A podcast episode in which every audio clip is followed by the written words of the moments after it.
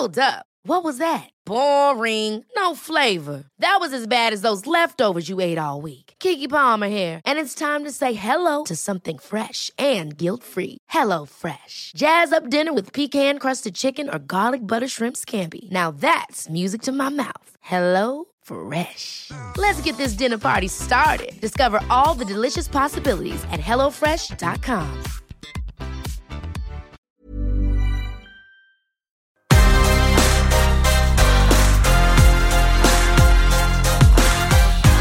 Hey, welcome to My Millennial Money Express. I'm Glen James, and hello to everybody watching on YouTube. We're doing a bit more on YouTube these days, uh, so let's have a chat about when and how to invest. I I went to sleep last night, and before I was dozing off into my slumber, I got a text message from a friend, and they said, and this is at 10:46 p.m. Like you know, wild time to be texting these crazy texts.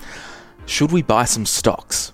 I've got 10 grand, which isn't a lot, but is it something to consider financially? I basically said prob not because I kind of knew their circumstances. So, having said that, there was also another question in the Facebook group today at the time of recording, and one of our uh, M3 community members said, in this current economic climate, I'm trying to pay down my credit card, build an emergency fund, as well as invest. So, trying to do all things at once, which sometimes never really works.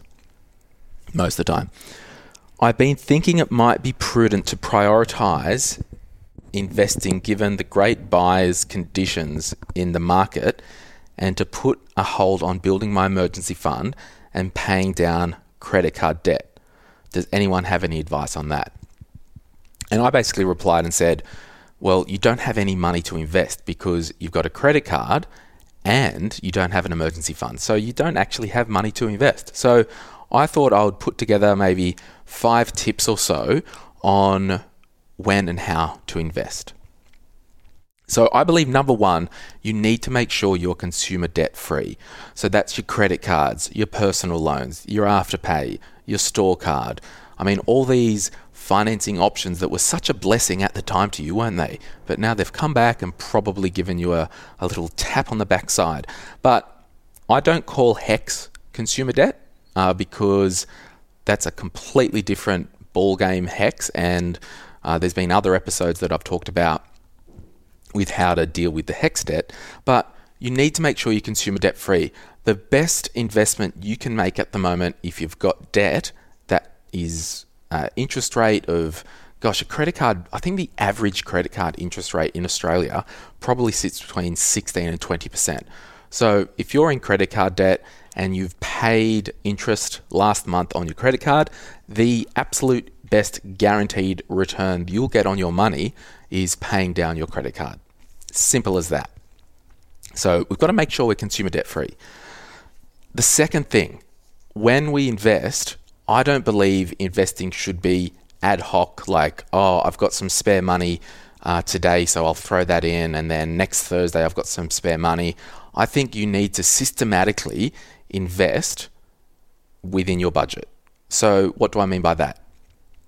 In your spending plan, in your budget, any allocation that you've got to investing, just do it every month, every week, every quarter. Whatever that is, you need to systematically invest because it removes you and your emotions from times like now. The problem is when human emotions get involved, this magic maths formula appears. And I think it's greed plus desperation equals broke. So we need to remove the human emotion side from it and just systematically invest each month, each week, each quarter, whatever that is in your spending plan uh, because it really doesn't matter. Like markets do this throughout all of time, markets have been going up and down. So I want you to not invest sporadically. When investing, I think it's very, very important, also along the lines of sporadically and removing human emotions, is to invest in index funds that perhaps are ETFs. So, an exchange traded fund is a a bundle of different stocks. There could be hundreds of them within that one investment. And basically, what that is, it, it removes any single stock risk that you might have. So I was waking up this morning at the time of recording. CBA Bank, it's an absolute banger to buy at the moment because uh, the price has fallen and it's got a high dividend yield. So it's got a, a, a dividend yield um, of 9%, which is amazing. But the problem is you're putting all your eggs in a CBA basket. So I believe, and this is just what I do with my investing, I don't buy single stocks. I buy an index. And what's an index? So the All Ords or the ASX 200, for example, is an Australian uh, two Australian indexes. The All Ords is the top 500 Australian companies, and the ASX 200 is the top 200. So what the index does, it actually measures what all of those companies are doing. So you can actually buy a fund uh, called an exchange traded fund that invests in the index and it's weighted. So if the index has 12% BHP, if you buy that ETF that uh, invests in the index, you'll have 12% of BHP, for example. So we don't want to put all our eggs in one basket. Now, I want you to, before you start investing, balance your other goals first. Okay, so what do I mean by that? If you are saving for a holiday, you are saving for a new lounge, you're saving for a new car, you're saving for a home deposit, there's no point uh, investing. So, my friend who had a spare $10,000 to invest, if they were saving for a, uh, something else, and this has come out of nowhere, like, oh, it's a great time to buy because the the news are reporting like the biggest drops in the share market. Um, if they've got other goals and they decide to invest out of an emotional thing because the newspapers and the media and online stuff are saying it's the cheapest time ever, what will happen? They'll buy in now, and then when the dust settles in maybe six months, a year, whatever that is, they'll go, oh, we still need that lounge. Oh, we'll just sell our shares. Now, the problem with that is it's not systematic and they've done it out of emotion. So, absolutely, I love investing, but we just have to do things in a logical order in my opinion. And just a reminder this is not financial advice. This is just a guy with a microphone and a camera and a nice light uh, giving you his opinion. So, my comments and opinions are worth what you paid for them. So, there you have it. Balance your other goals. You want to make sure you're debt free. You've got goals sorted. It's like, okay, so we've got an extra $500 a month left over. We might say, well, we're going to put $400 towards uh, the holiday or the car or the new lounge and because we've got no debt, we've got an emergency fund in place, which I'll get to next, we can actually allocate that $100 to the long term. And we're going to get that $100 every month and invest it. Okay, whatever that looks like. So you're seeing the concepts that I'm talking about here. Now, with the emergency fund, I believe you need an emergency fund because if the shat hits the fan or you're a casual worker at the moment and you're worried about getting shifts with the coronavirus happening and the place you're working is shutting down, they're not giving you shifts, you want to make sure your emergency fund is in place so you can just fund your own life and it's not a big panic. Okay, so the problem with investing without your emergency fund in place and a systematic plan and budget in place, see all these things kind of inter intertwine together, is if you invested that money uh, because everyone's saying it's the right time to invest. It's so cheap. And sure, where it might be at a three year low, it might be at a five year low. That's awesome. But if you don't have your emergency fund in place and the crap hits the fan and you need $700 for your car insurance excess because you hit someone else, you need to then sell your investment. What happens then? You could be selling at an even worse time than what you bought, okay? which is not what we want. So we've got to have our emergency fund in place.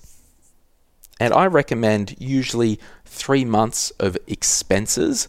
Don't have to include savings in that. So it's just if your income actually stopped, you could survive three months from your own emergency fund. If you're self employed, sure, go six months, okay, or whatever's comfortable. Now, I would also want to make sure that your income is consistent. So, again, with this COVID 19 coronavirus things happening, you know, things are rough out there. If you are a casual worker and your income isn't consistent, I would certainly I'd certainly want to maybe just press pause on investing and just pile up cash because the priority in your life is to make sure you've always got money for rent or your mortgage repayments, food, transportation, just basic stuff because I don't want you to invest because it's a good opportunity, quote unquote. And then in a month's time, you get no shifts from your employer and you have to sell your investment anyway, and you may have uh, lost money doing that. So investing isn't to be uh, fooled around with. It it should be a long term strategy. We set up our financial life, and everyone's financial life is different, but we set up our financial life so everything's set in order and we're systematically investing any surplus income that we've got for the you of tomorrow. So if you don't have a consistent income, in these times, I probably would just chill out. And my last point is can you consider superannuation? Because investing is for the long term, right?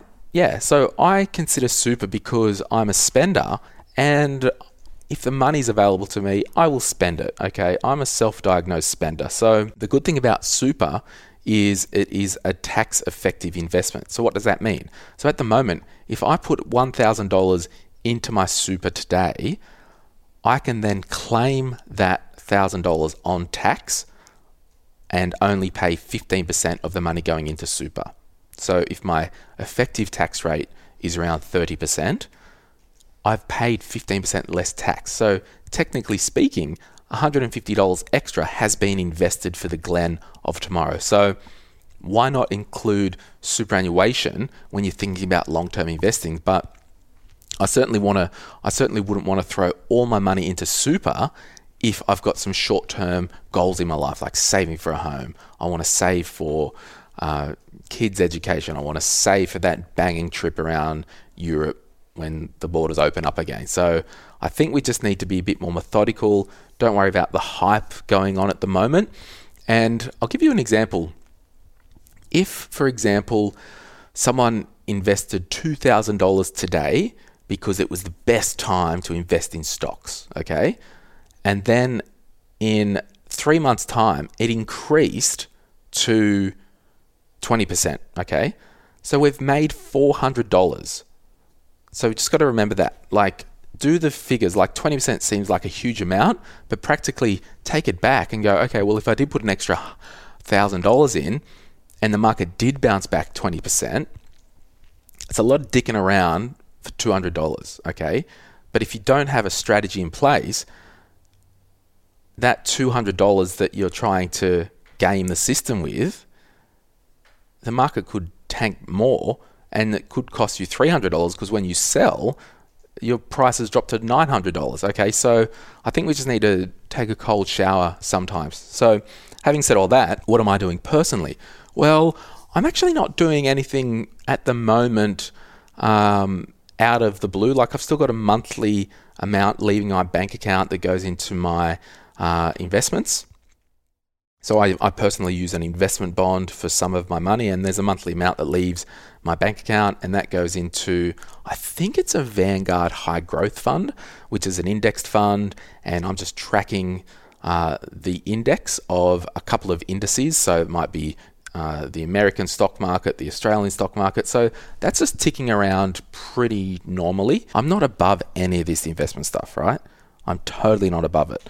But I believe for those who want to start investing, I think you've got to be consumer debt free. You've got to just long term, systematically putting money into your investments. Consider superannuations.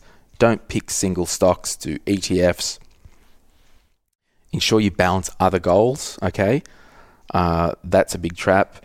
Set up your emergency fund and ensure your income is consistent. If you're a casual worker, just chill out for 10 minutes. It's all good. It's all good. Uh, and just get a calculator out and do the numbers. Like if someone says, "Oh, it's a good time to buy. It's 20% discount." Well, I got thousand dollars. Am I dicking around for two hundred dollars? Probably not. Okay, where my broad investment strategy is I'm just buying and shoveling for the long term and me trading and buying ETFs, it is a bit more lumpy because I just kind of wait till I get a certain amount of cash build up in that ETF account, then I'll place the trade. But I, to be honest, I haven't opened my brokerage account probably in two and a half, three weeks because I don't care. The market, yeah, it's going to be a bloodbath. There's, you know, the US at the time of me recording this fell like 12% overnight. I know my account's going to be down. I don't need to open it. I, I haven't opened my super account. I'm just not buying into the the fear. I'm an investor for the long term. That's the difference. Like, do you want to become an investor for the long term? All right. Thanks for listening. Thanks for watching. And jump over in the Facebook group and and just tell us about how you're investing, how you're doing it systematically. Are you doing it monthly? Are you doing it weekly? What are you doing? It's uh, it'd be cool to start a conversation. So thanks so much for listening. I'll uh, I'll see you soon. Bye.